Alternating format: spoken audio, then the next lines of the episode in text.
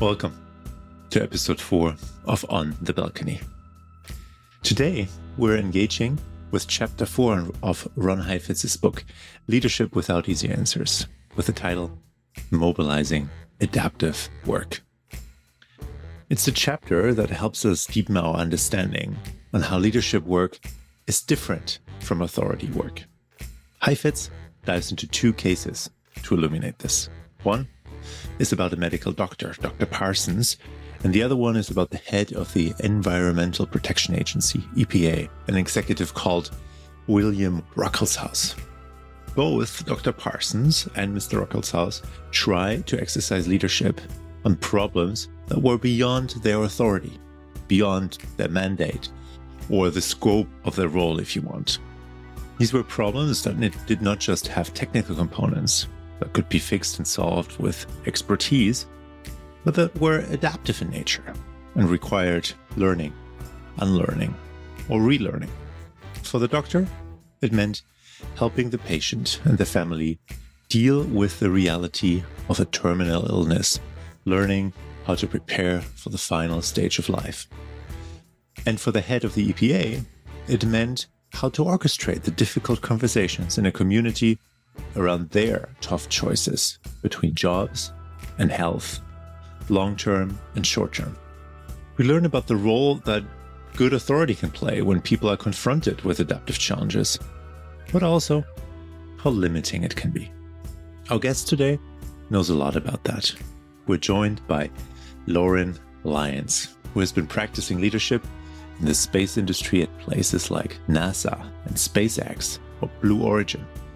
Among other things, she will share with us some wisdom on how to manage innovation while also honoring the old ways of doing things. As with all of our guests, Lauren will bring a piece of the text from chapter 4, and together we'll chew on it for more insights and application. In the second half of the show, you can continue to join me on my own journey to explore the frontier of my leadership practice with my coach and Kona colleague, Judit Teichert. But first, let's begin with my conversation with Lauren Lyons. Hey, Lauren, welcome. Thank you for having me, Michael. We're going to get started, but just highlighting a few of the ideas that stood out to us in this chapter, chapter four, which is called Mobilizing Adaptive Work. As you were revisiting that chapter, what's What's been coming up for you? I'd say the first thing that stuck out to me was this concept of that bidirectional interdependence when it comes to authority. You know, that the authority is given in exchange for meeting expectations. And that really, really stuck out to me.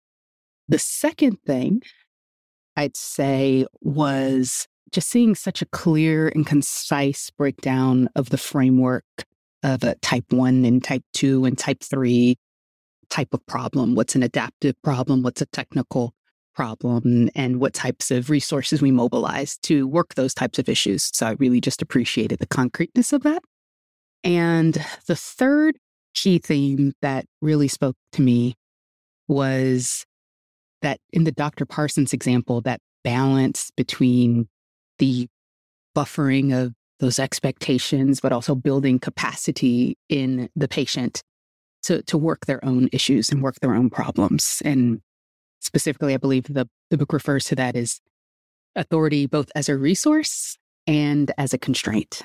Yeah. And what's so interesting to me is that there's really this connection between those two big distinctions of the framework, right? There is the work of leadership is addressing adaptive challenges. The work of authority is to deploy that expertise towards technical problem solving and sort of bringing those two big distinctions that Heifetz has talked before in this book together, I think is the core piece that's that's happening in this chapter. Totally. And I, I feel like there's sometimes this like feeling that they don't work together and you know in concert with one another. And I, I just love that this makes that clear. Yeah. And and also, of course, that's where some of the complexity comes in, right? Because a lot of leadership is practiced from roles of authority. And I think that's what this chapter unpacks so beautifully why it is hard. You know, you have that example of, you know, both the doctor who is who can't solve the medical problem and and needs to practice some leadership for the patient and the family. And then that that interesting policy example around the the EPA where the regulation is addressing an adaptive challenge and is including the constituencies in that and all of that that heat and and challenge disequilibrium that is raised by that. Yes, yes. And particularly moved by that I guess I would say, how do I call it? The the danger associated with being that authority figure in both of those examples. In the case of the doctor, if she pushes too far in one direction or the other, the consequences are disastrous. You know, the patient dies. And in the case of the EPA administrator, he could lose his job. And just seeing the riskiness uh, associated with that work and, and their, their struggle in doing that balance of the adaptive and the technical work. What a beautiful foundation, Lauren, for, for both of us to, to talk today. And I'm so curious to hear how these themes show up in your world. You bring a breadth of experience with you. And it has, it has been our practice in these conversations to explore the different roles and role identities. Well, I would say some of the identities that I am bringing to this conversation are I am an engineer. And so I, you know, have a predisposition to look at things very technically. I work in a very technical industry. Um, and that's how we do things. Um, but I'm also a, a, student of this Heifetz methodology. And once you learn it, you can't unlearn it. And it's kind of with you. And so I'm constantly balancing that very technical part of myself and being in a very technical industry with this knowledge and this experience that I've gained. And so I'm bringing with me identifying as someone who can hold both of those together. And I would say another one I, I would bring forward is I identify as someone who is very fearless when it comes to change making. and so always the person to to speak up and to to say what needs to get said and acknowledging sometimes that gets me in trouble. But that's also I wouldn't call it a contrarian so much as someone who ch- challenges the establishment, challenges the norms. And I see the world through that lens. So, what piece of the text stood out to you, Lauren? What uh, What is the quote that that you're bringing to this conversation today? It says, "Authorities serve as repositories for our worries and aspirations, holding them, if they can, in exchange for the powers we give them." Authorities serve as repositories for our worries and aspirations, holding them, if they can, in exchange for the powers we give them. So you said we're early in the chapter here. How does this relate to what's happening in the chapter? Yeah, it, it really summarizes it quite well. And the other thing I love about it is the, the choice of words used are very interesting. Both using, you know, saying an authority serves as a repository. There's not a, a more trite word you could really use there in that sense, but but then you say a repository for our worries and aspirations. Those are two of the most meaningful and powerful and most dear, you know, things that a group can have. And so I, I found that juxtaposition of those two words very interesting. And then also holding them if they can. I thought that was also fascinating. But more so this this quote speaking to the exchange. It's the agreement, the deal that you're making. And this chapter is about how the authority figure has to balance both that responsibility to deliver on those expectations, whilst also pushing the work forward, challenging the group, pushing the group to develop capacity to, to solve its own problems, but keeping in mind that you can't just hand it off or have the perception that you're abdicating your responsibility as the authority figure. And I found that that tension very interesting. It's something that I've dealt with a lot, and I'm sure you have as well. It's It's the challenge of leadership. Yeah. I would love for us to tap a little bit into the world of allegory, metaphor, images. We will circle back to the um, to your experience, but for now, I'm just going to read the quote one more time, Lauren, and I'm just going to invite you as you listen to it to just connect to whatever images, stories, songs, uh, pictures uh, come up for you as you listen to that quote. Here it comes. Authorities serve as repositories for our worries and aspirations, holding them, if they can, in exchange for powers we give them. So immediately I think of a very simple thinker as a very technical person, but I, I literally think of like a, a bucket. And I think of the authority figure walking around holding this vessel. And in this vessel, all of those expectations, all of the needs of the team, of the organization, of the group are in there. And, and you know, I'm I'm holding it and I'm keeping it warm and I'm protecting these things. And it's my job not to, you know, let the bucket overflow. It's my job not to trip and fall and spill it all out. to to sort of protect these these items. And so long as I do that job, as long as I can do that, I can continue to to lead this organization, lead this team. Mm. Balancing act. Balancing act. Yes. And then sometimes there's so many worries, just so many, so many. And then the um as I'm thinking about that image that's coming up, you know, the the water carrier. Mm, yeah and the heaviness. Mm-hmm. Like I'm, I'm thinking about sort of multiple buckets, how heavy they are too. Right. Yeah. And uh, knowing your limitations on what you can hold and what you should or should not hold. I think there's, there's this fantasy often in people that if I only had more power, if I only was higher up uh, in the mm-hmm. hierarchy, I worked a lot in schools. You know, people were like, if I were only the head of school, I could really shape the strategy and the curriculum and the you know, the orientation of the school. But then once people are in that seat, the head of school, they're like in touch with, you know, all of the buckets you're talking about. Yes. Like all of these expectations. the inbox is overflowing, mm-hmm. right? The calendar is overflowing. People are knocking at the door, literally. Oh yeah. And then coming to you and and sitting there and going, here are all the things. What are you going to do about it? And then you actually have the expectation to do something as opposed to before you're in that role. You can hear about those things, but at that point, you're now accountable. There was a reaction you when I said water carrier. Uh, I'm curious, what was that about? It was just remembering that theme from, or that analogy used all the time in, in the coursework, you know, whose water are you carrying?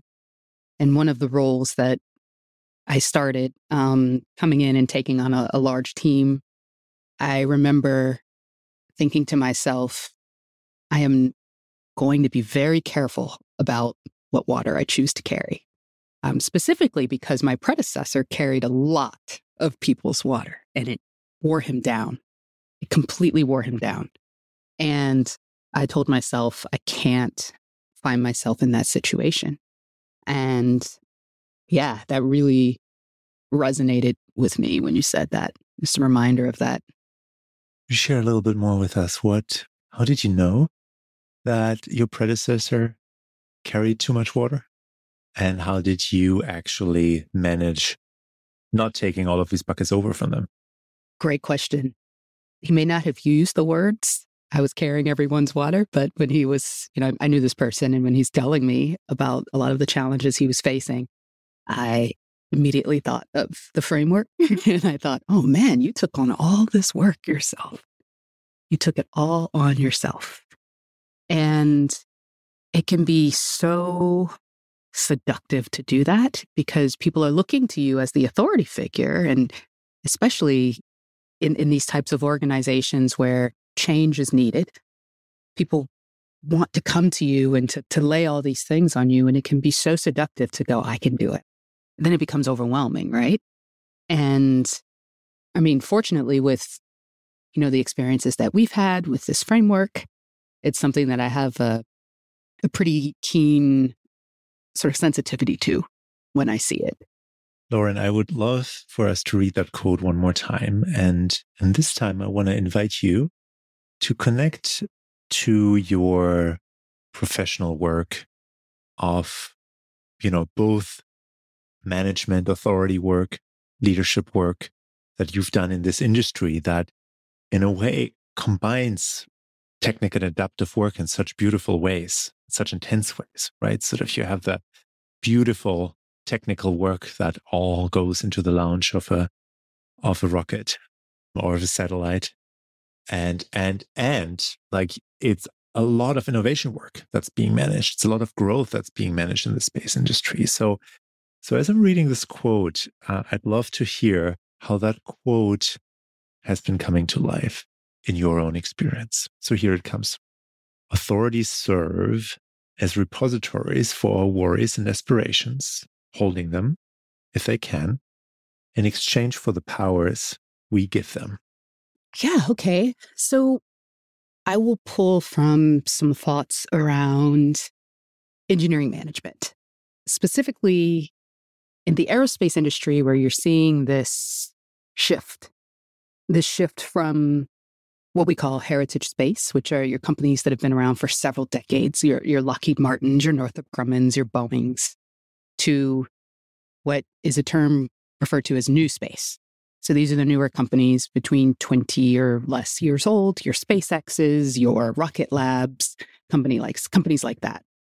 And part of what makes those companies new space is not simply that they're developing new technologies. In some cases, the technologies really aren't that new. It's a different spin on them.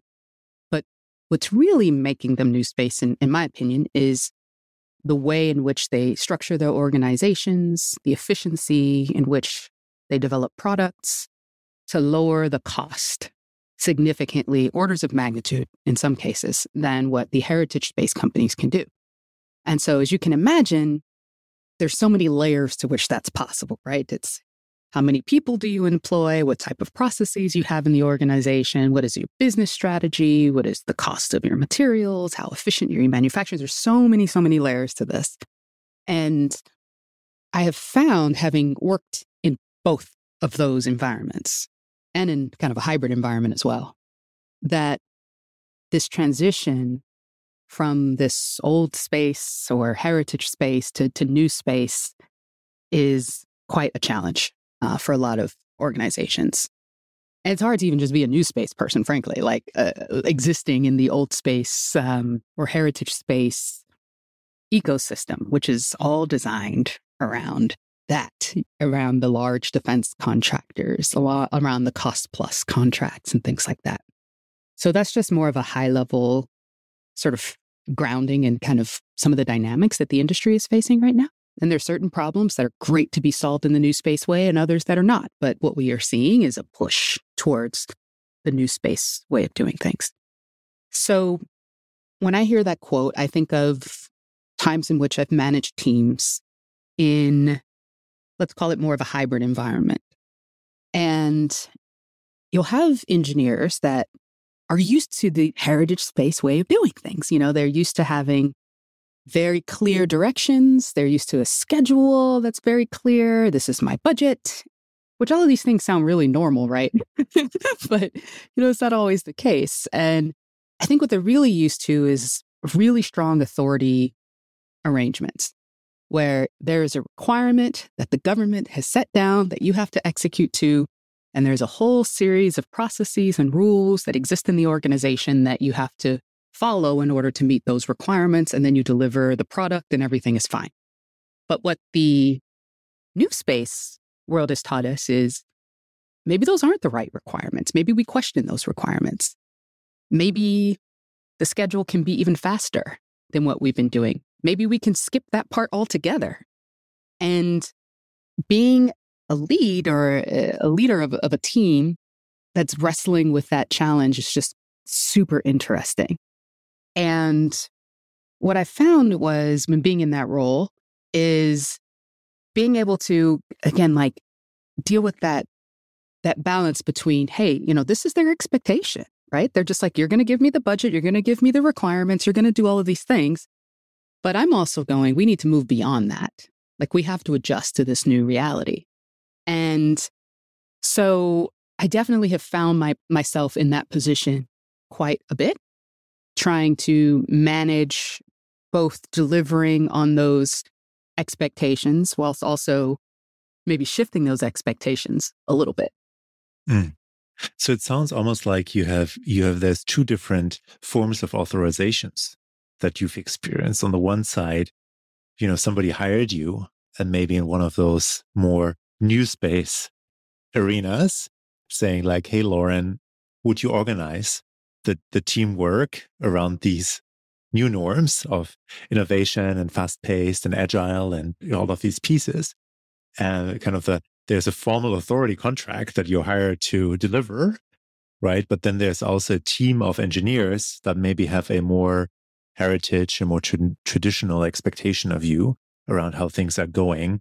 And you sit in that middle, kind of managing both of these expectations at the same time and, and maybe negotiating both at the same time. Or even more interestingly, sometimes the organization says they want that change, but where the rubber meets the road, it's like, whoa, the losses that the organization has to endure in order to make those shifts can be quite substantial. And so that negotiation is absolutely like managing up with the expectations from your your leadership on, you know, at the end of the day, it's execute these things. And also managing down, you know, the team has expectations as well. And and oftentimes what's really cool about these situations is the team will be looking at the companies that are moving really fast and they'll have a hunger for that too. They'll go, I want that, I want that. But so oftentimes, you know, folks don't really, they don't understand what it takes to be that. And it can be quite jarring to sort of leave behind some of these old ways of doing things, these traditional ways of doing things and looking at things a little bit different. But I also have to say, honestly, for me, it was so fascinating to recognize my own biases and identities that I brought to that situation and to go, wait a second, maybe there's something good about this way, about the old way. Maybe there's something good there. Say more. Well, most of my aerospace background has been in that fast, you know, new space environment where a lot of where certain processes and certain assumptions were kind of tossed out the window and, and you start from scratch. But there is a long history of success in the aerospace industry. We put people on the moon right? We've done this. We've landed on Mars. We've flown spacecraft out of our solar system into interstellar space. Like, you can't look at this and go, eh, it's all been a disaster. We must throw it all out. This isn't true. And I recognize the bias against the traditional ways of doing things that I brought to the table and having to question even within myself, like, oh, wait a second here. what do I have to learn from this situation? And, and is that going to make me more effective as that authority figure? Mm. How can I imagine you questioning yourself and and kind of engaging in this question around how do we do work? Like, is that a conversation you're having in your head or in your journal or with your coach, or is that a conversation you're having in your team? Definitely with the team. My approach is I love to just I believe in being vulnerable as a leader and just sitting there and being like, hey, you know what? Maybe I didn't have this one right. Maybe I was wrong about this one. Now, um, I'd be curious what my teammates have to say about that. That's what I think I'm doing. but, you know, seeing it as a conversation and eliciting those perspectives of people on the team who maybe think about the problem a little bit differently than me and how important that is in, in our industry, it's almost a little bit of a um, radical act in some ways, frankly, to look at something that a traditional aerospace company may be doing and saying, hey, that's actually pretty good. We should roll that in. There's so much energy around disrupting things and breaking things down and throwing off the old ways that when you can go to the organization and bring some of those more traditional ways and acknowledge them for how good they are. And instead of going, let's throw them out, maybe all we do is we adjust them a little bit. Maybe we put a little little twist on them, make it a little bit faster, but keep the core of what it was trying to accomplish there. And that that's always really fun. it's really fun. As I'm imagining myself in that into that team meeting or into these multiple team meetings that you're having, I can imagine that that must have felt probably quite validating to the team members who uh, may have held worries around you tossing out all of that old stuff. Ooh, yeah. But, you know, as I'm saying this, I'm thinking through, oh boy, this is a great conversation because I'm thinking through how I would feel often the sense of you can't let off the gas. You got to keep pushing the group towards this different way of doing things. And in some ways, you become dogmatic, even though you're not necessarily, because the the momentum in the opposite direction is so heavy that it can be very tempting to just be very dogmatic. This sounds like too much process, cut it. And I would find myself doing that at times. Like I am not claiming to have been perfect at this by any stretch. And this is why I resonate so much with this this concept of you know what is what do you buffer versus not how how hard do you push when you kind of dial it back you know it's a really tricky balance yeah you were talking about losses earlier, and I just I'm just curious to hear more about that. You know, we we know from Heifetz's readings that people don't resist change, people resist loss. And so as you think about the losses that both the the losses around going faster, the losses around going slower, like how did you diagnose these losses and once you knew the losses potentially people were facing, how did you how did you handle them? So, the loss around going faster. In some cases, I've really, really valued having a stint in my career where I was part of what I call the problem.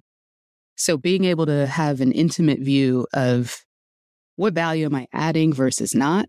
What are some concrete ways in which I could be more effective versus not allows a conversation that isn't, you're not doing enough you aren't good enough, you are not of value, but is instead saying we as a whole, like what are what value are we bringing? How can we be more effective? What are ways in which we can be more efficient? Wouldn't wouldn't you love it if the work that you were doing were more meaningful?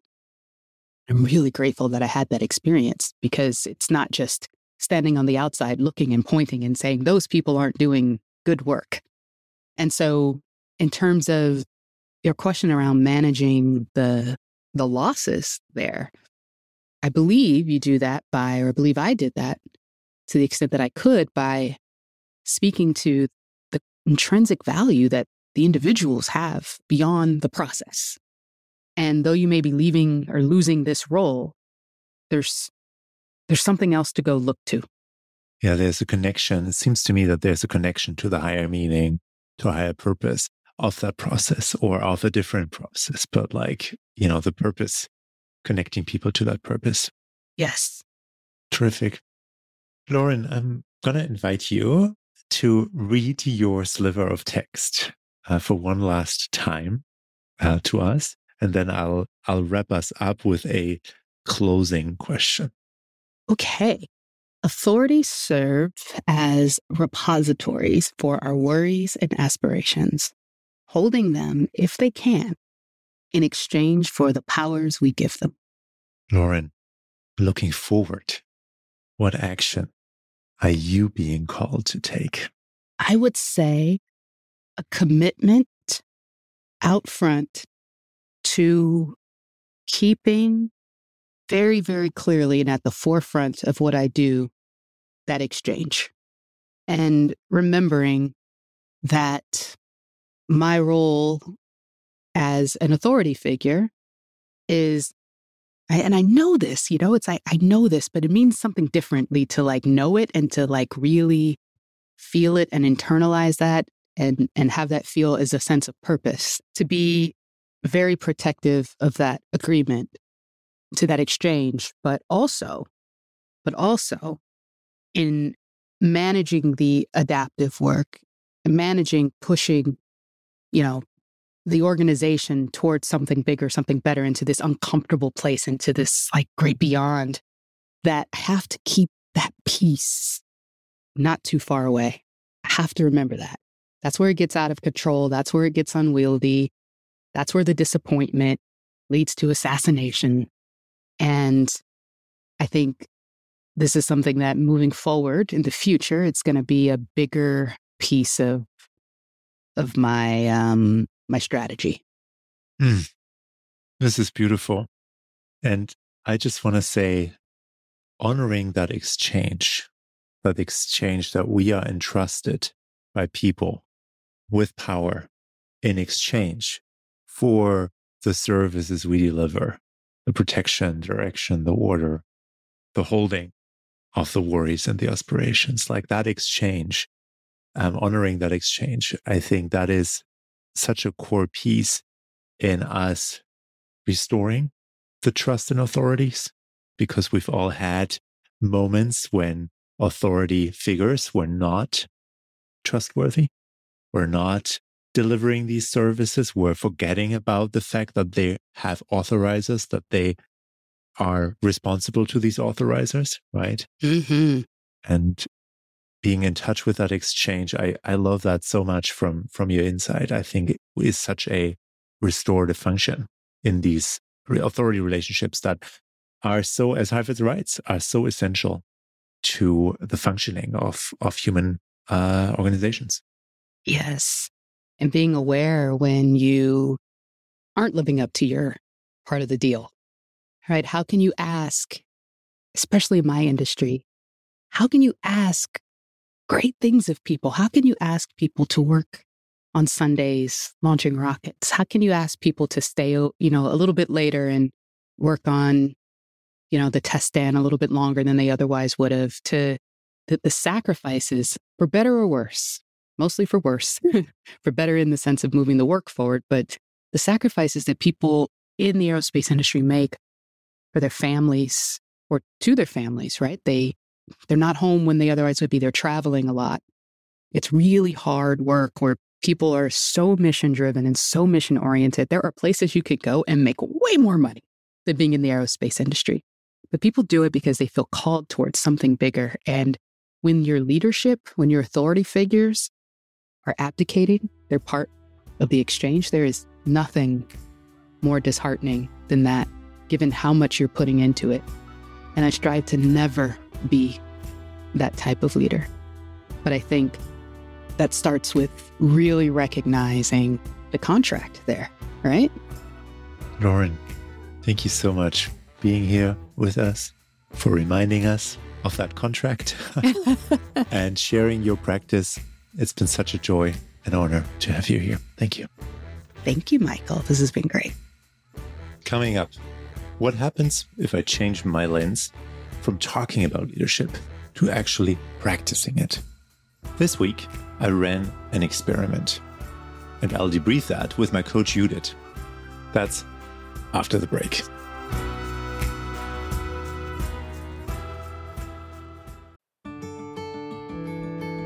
Hey there, this is Andy, facilitator and executive coach at Konu. Thanks for tuning in to On the Balcony. Are you curious to learn more about how to exercise leadership or how to thrive in times of uncertainty and change?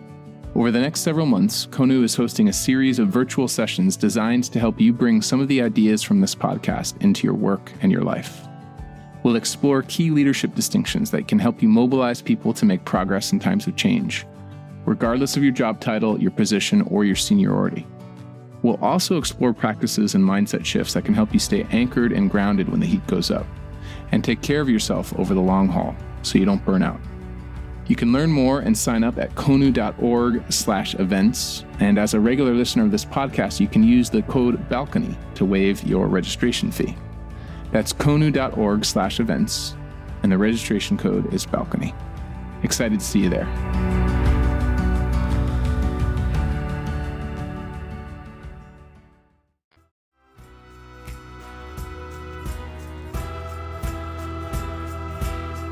Welcome back to On the Balcony. In the second part of each episode, we'll shift gears towards application. In a moment, you will tune into a live coaching conversation with me as the client and my colleague Judit Teichert as the coach.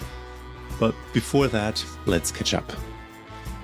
You might recall that in the previous three coaching sessions, I set out with a goal on contributing more to the challenge of diversity, equity, inclusion, social justice by tapping more into my own experience as a German around dealing with difficult history. Something I feel that is missing in the United States. You may also recall that in the first few sessions, I did mostly internal work, exploring my own stories and triggers that have prevented me from doing more. Worries, fragility around belonging, rejection, and dealing with other people's anger. This week, I finally found the courage to move into action, and I ran an experiment. In uh, today's session, you can see how Judit helps me debrief my action by getting on the balcony with me to reflect on my own learning. That is what coaching is often about creating new awarenesses, trying out things, and capturing the learning. All right, let's jump right in. Here's Judit. I'm excited to find out, you know, what's been going on since our last sessions and what would be valuable for you for this session today. So I made a move.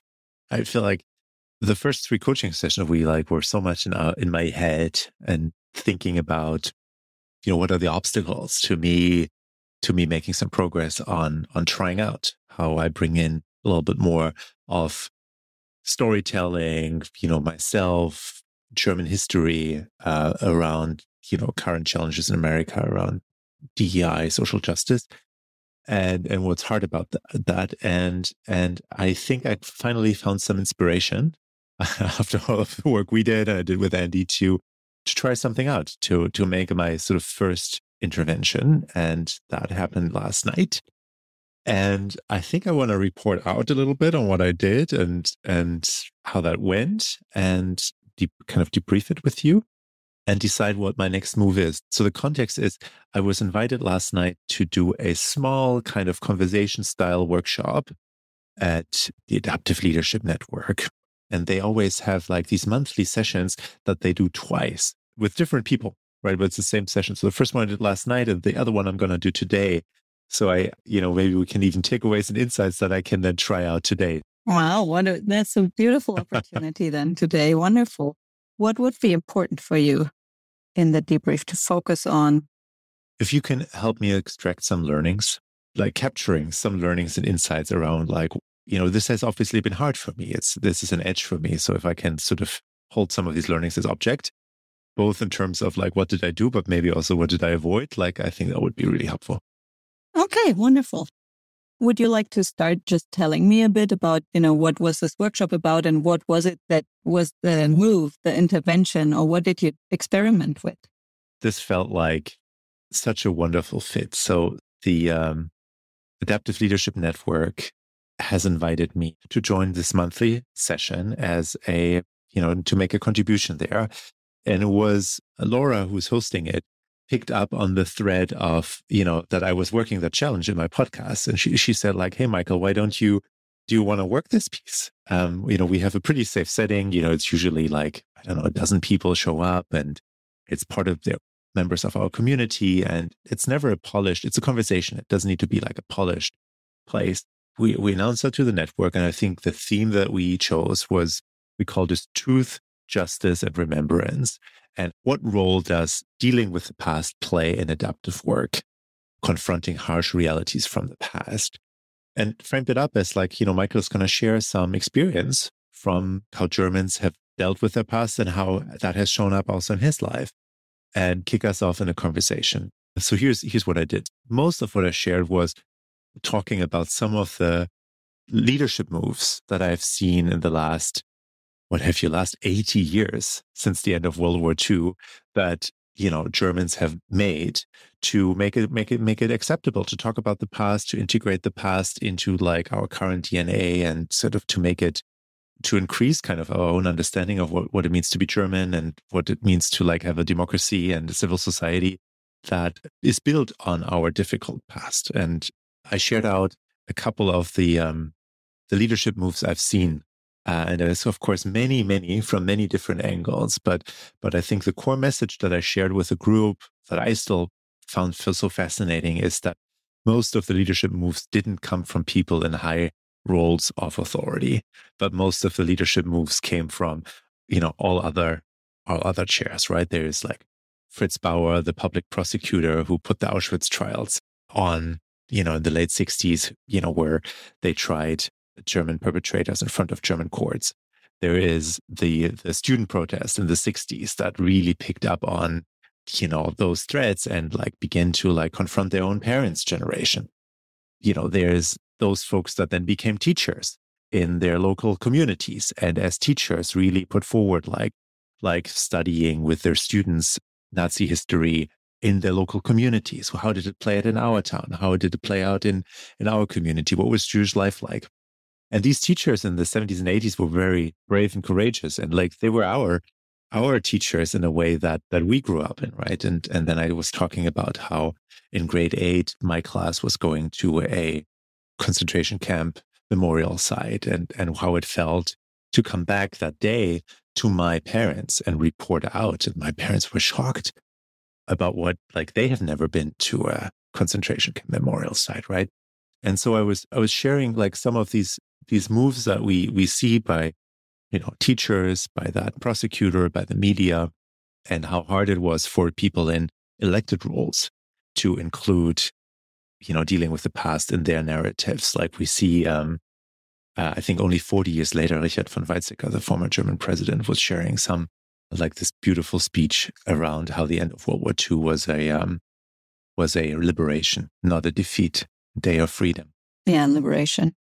So so anyways, I was I was talking a lot about conceptually about these moves, but then I I also used the last few minutes to tie it back to my own family history and and and that felt like um a little bit more vulnerable in a way because a lot of my own family history is is obscured. There's still a lot of taboos in my family. And I was talking to the victim narratives in my family, particularly on my mom's side. My granddad was in the war and was early wounded and came back. My grandma's only brother died in World War II. And then their house got a bomb in 45, a bomb that was supposed to destroy a bridge. So my mom really grew up with these, like with a wounded dad who's like recovering from it, like in this house that was like somehow rebuilt from the ruins and kind of really in this like with a victim narrative. And only recently have they begun to uncover like, you know, the other side of the story, you know, how members of the family were also part of the SS and how members were part of the authorizing environment and you know elected the nazis into power and and you know i did a little bit of googling and and you know it's just even like some some really intense pictures of of that community where my mom grew up where you we can see like um we were talking one of the pieces we were talking last night in that workshop was bystander versus audience. And, and we're making the case that many germans were not bystanders. They were audiences. They were a part of the authorizing environment. So so anyways that was like the first 15 20 minutes me sharing that. And then what happened was really a very beautiful and deep conversation in the group around both connecting to some some members of the group connected to had like some connections to Germany and connected to that but but most people in the group were connecting to their own country of origins stories and narratives and I remember a Canadian participant was was thinking it was was reflecting on Canada's current struggles in kind of how do we tell our story. And some of the American participants made connections to slavery and and how that history has been obscured and and is is you know active and the efforts currently to actively take out pieces of history out of school curriculum in in the US. So uh, it was very interesting and we were dancing we were just as i was dancing the group was dancing between kind of you know macro political kind of movements and but also personal like you know we don't talk about this stuff in my family I, I don't know what my grandparents or great like I don't know if there were any slave owners in my family. Like there was like those threads were beginning to emerge and that was really meaningful for me to see. So I don't know, it's like I could keep talking, but like I was it was a it was a meaningful workshop. Yeah. It sounds like it. And it sounds like the the dancing between the macro level and the micro level has been meaningful for you. It sounds also a bit like the sort of like the stories that came up after you shared. That sounds like something meaningful. And I was just wondering, you know, what is important for you in telling me about the workshop yesterday? As I'm retelling the story, I'm getting in touch with, you know, sense of accomplishment or like, you know, I, I feel like it worked. Like on a very simple level. Like I'm, I'm happy to tell that despite the fact that it took me a lot of courage to like even put my foot in the water, like it went surprisingly well. And, you know, I'm excited about that actually. Wonderful. I, I I can sense it even, you know, through like my headphones and the screen. So we're celebrating. That's great. Wonderful. Congratulations. And I also got in touch with you said in the beginning that you wanted to sort of extract learnings. And I wondered what assumption were you testing with that workshop for yourself? The pieces that were surfacing for me in the coaching journey so far is kind of a several worries around like what would happen if I brought in more of that side of me, right? There was the worry of like upsetting people too much, not belonging, uh, uh, being sort of alienating people, also being wrong. People might feel like, you know, what, why are you telling us this German story? This has nothing to do with with our experiences here. Like you can't compare these cases, right? So there was a there was a lot of fear and worry around this not landing, this not connecting, and and kind of almost doing harm. And at least last night, with these like with this dozen group of a dozen participants, that worry did not materialize. The opposite was the case the group felt really connected, like several members reflected on that, like how meaningful it is to have a space to talk about it, how deep it went. We went to small groups, how deep it went in our small groups, how people began to explore like their own family narratives and the stuff they're not talking about. So despite the rawness and the unpolishedness, this was a pretty unpolished case in a way. It felt like, you know, maybe even that contributed, like maybe that contributed even to that, that it was like work in progress. It doesn't need to be perfect, you know? I think I'm sensing two learnings in there. One is the assumption that what you have to share doesn't help people relate to the topic. That was one of the assumptions that I heard. And you said that didn't materialize at all. Like people were interested and it even helped them connect to each other too. And the other learning that I heard was it doesn't need to be perfect. And maybe the, even the improvisational nature and the sort of unpolishedness, the rawness is actually really helpful. Now, you also said that it did take some courage for you. Can you maybe share a sentence or two on where did you need the most courage? I think two things. One is doing it, setting up the thing, showing up. But once I was on the book, that was on the books and like, okay, great. I did that. Second, in the session itself, it was the um, the personal narrative, and what's hard there is like how much my own family history is still obscured, and how I have still some work to do to uncover some of that, and that is weird. That feels exposing. That feels also like maybe Michael, you should do a little bit more of that work first before you go out and and and uh, invite others to do that. and it also feels weird because I feel a um, there is a sense of mm, this is a hard word, but there is a sense of betrayal that I'm sensing by sort of you know publicly talking about the pieces of my family's history that are ugly, and you know how they fell into a victim narrative and didn't work on the oppressor narrative and like didn't lean into like they're part of the mess and those pieces that feel like you know they didn't really agree on me talking about this in public and am I exposing them? So there was three moments. Like the first is doing, like actually doing it. that took some courage. And then the personal narrative and, and publicly talking about what's obscured and the sense of maybe I haven't done enough work here to get this out. And then the third is it felt a bit like a betrayal, like you were exposing your own family. And I'm asking about what was most courageous for you because that is often an indicator of where did the most learning happen. And you're dealing with fear a lot. So courage is like an antidote for fear sometimes. And I was wondering where, where did those moments happen? And in those three instances, what did you learn from those moments of, you know, actually doing it, showing up and then being public with an unpolished and not completed personal narratives and the betrayal part.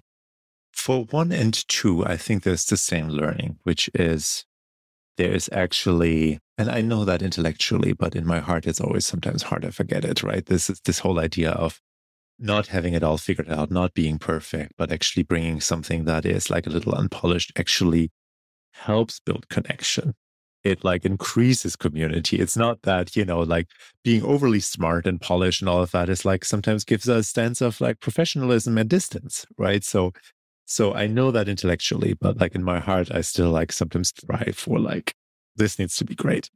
And versus people told me, and I, I reflected on that in the workshop itself, and people told me like, no, it's actually like perfect and it's imperfection. It's it's it's it helps us to connect. And and that landed for me really beautifully and trusting in the community, right? Trusting that people are actually coming, listening for their good intentions rather than their, you know, where do I find the mistake in this? Where do I find the mistake in the argument? And, and so that is, I think those are the learnings on the first two items you shared. On the betrayal piece, uh, you know, I'm not fully sure yet. I think I'm noticing it. I'm like, oh, can I talk about this even more? like I'm I'm like dipping my toe into the water there, and I'm like, I don't know. I think that is kind of the the the edge as my sort of I'm, I'm sensing there is space for me to do more of that, and I think it's it would be interesting and and meaningful because I think that's where the work is. Like the work is not about us reading more like generalized big histories, like you know enough books were have been written, but the work is actually to figure out who lived in this house what happened in the street? What did my grandparents and great grandparents do and not do? And what are we not talking about? That is the work, uh, the actual work, I think. And so that's interesting. Like it feels like, you know, we're opening the space, but like that piece, there's also work for me. Yeah.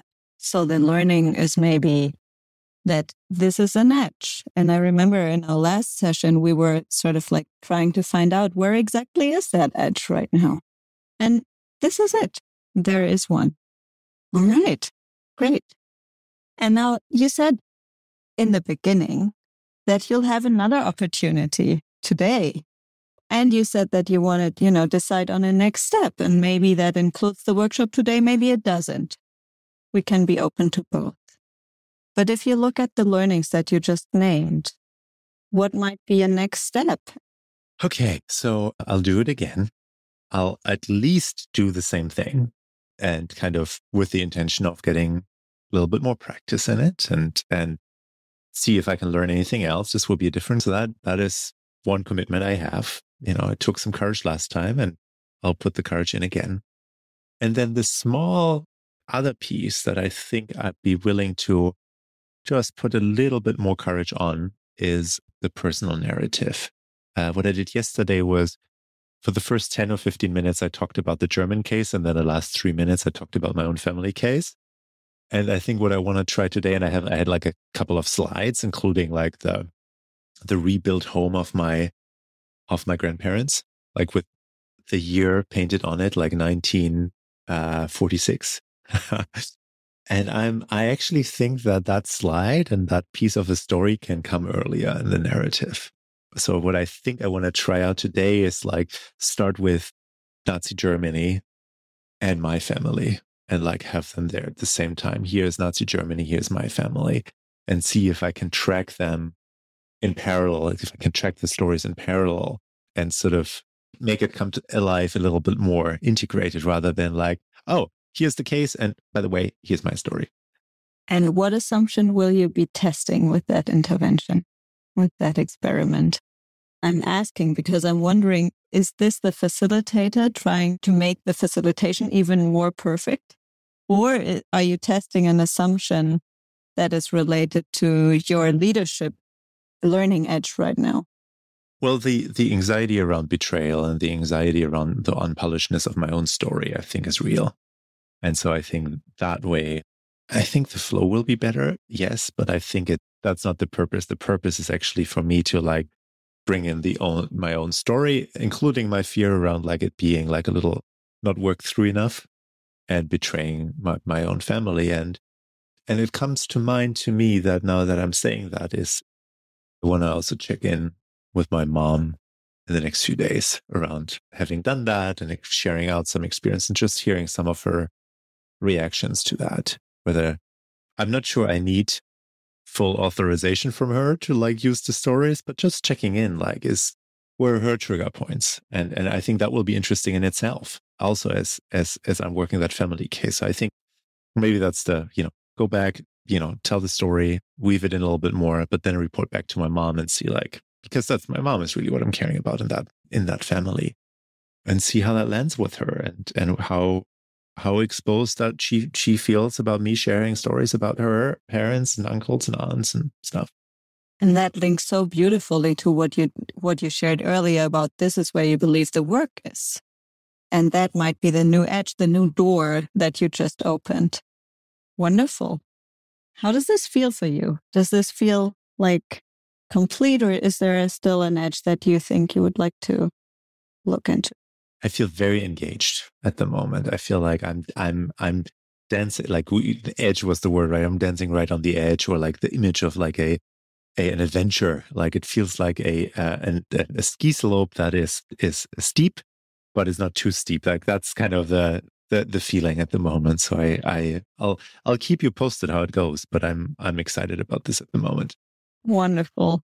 Thank you so much, Michael. That all sounds wonderful. And I'm really curious to find out, you know, how did the session go today, but also that other door, that other edge that you just discovered. How did that go? Thank you so much. Thank you, Judit, for, for partnering with me and being there to, to like debrief and, and pull out these lessons. Really appreciate it. On the balcony, we'll be back with episode five. We'll be joined by Radha Ruparel head of the Global Leadership Accelerator at Teach for All, global network that is developing leadership in classrooms and communities in more than 50 countries around the world. We'll discuss Chapter 5 of Leadership Without Easy Answers with the title Applying Power.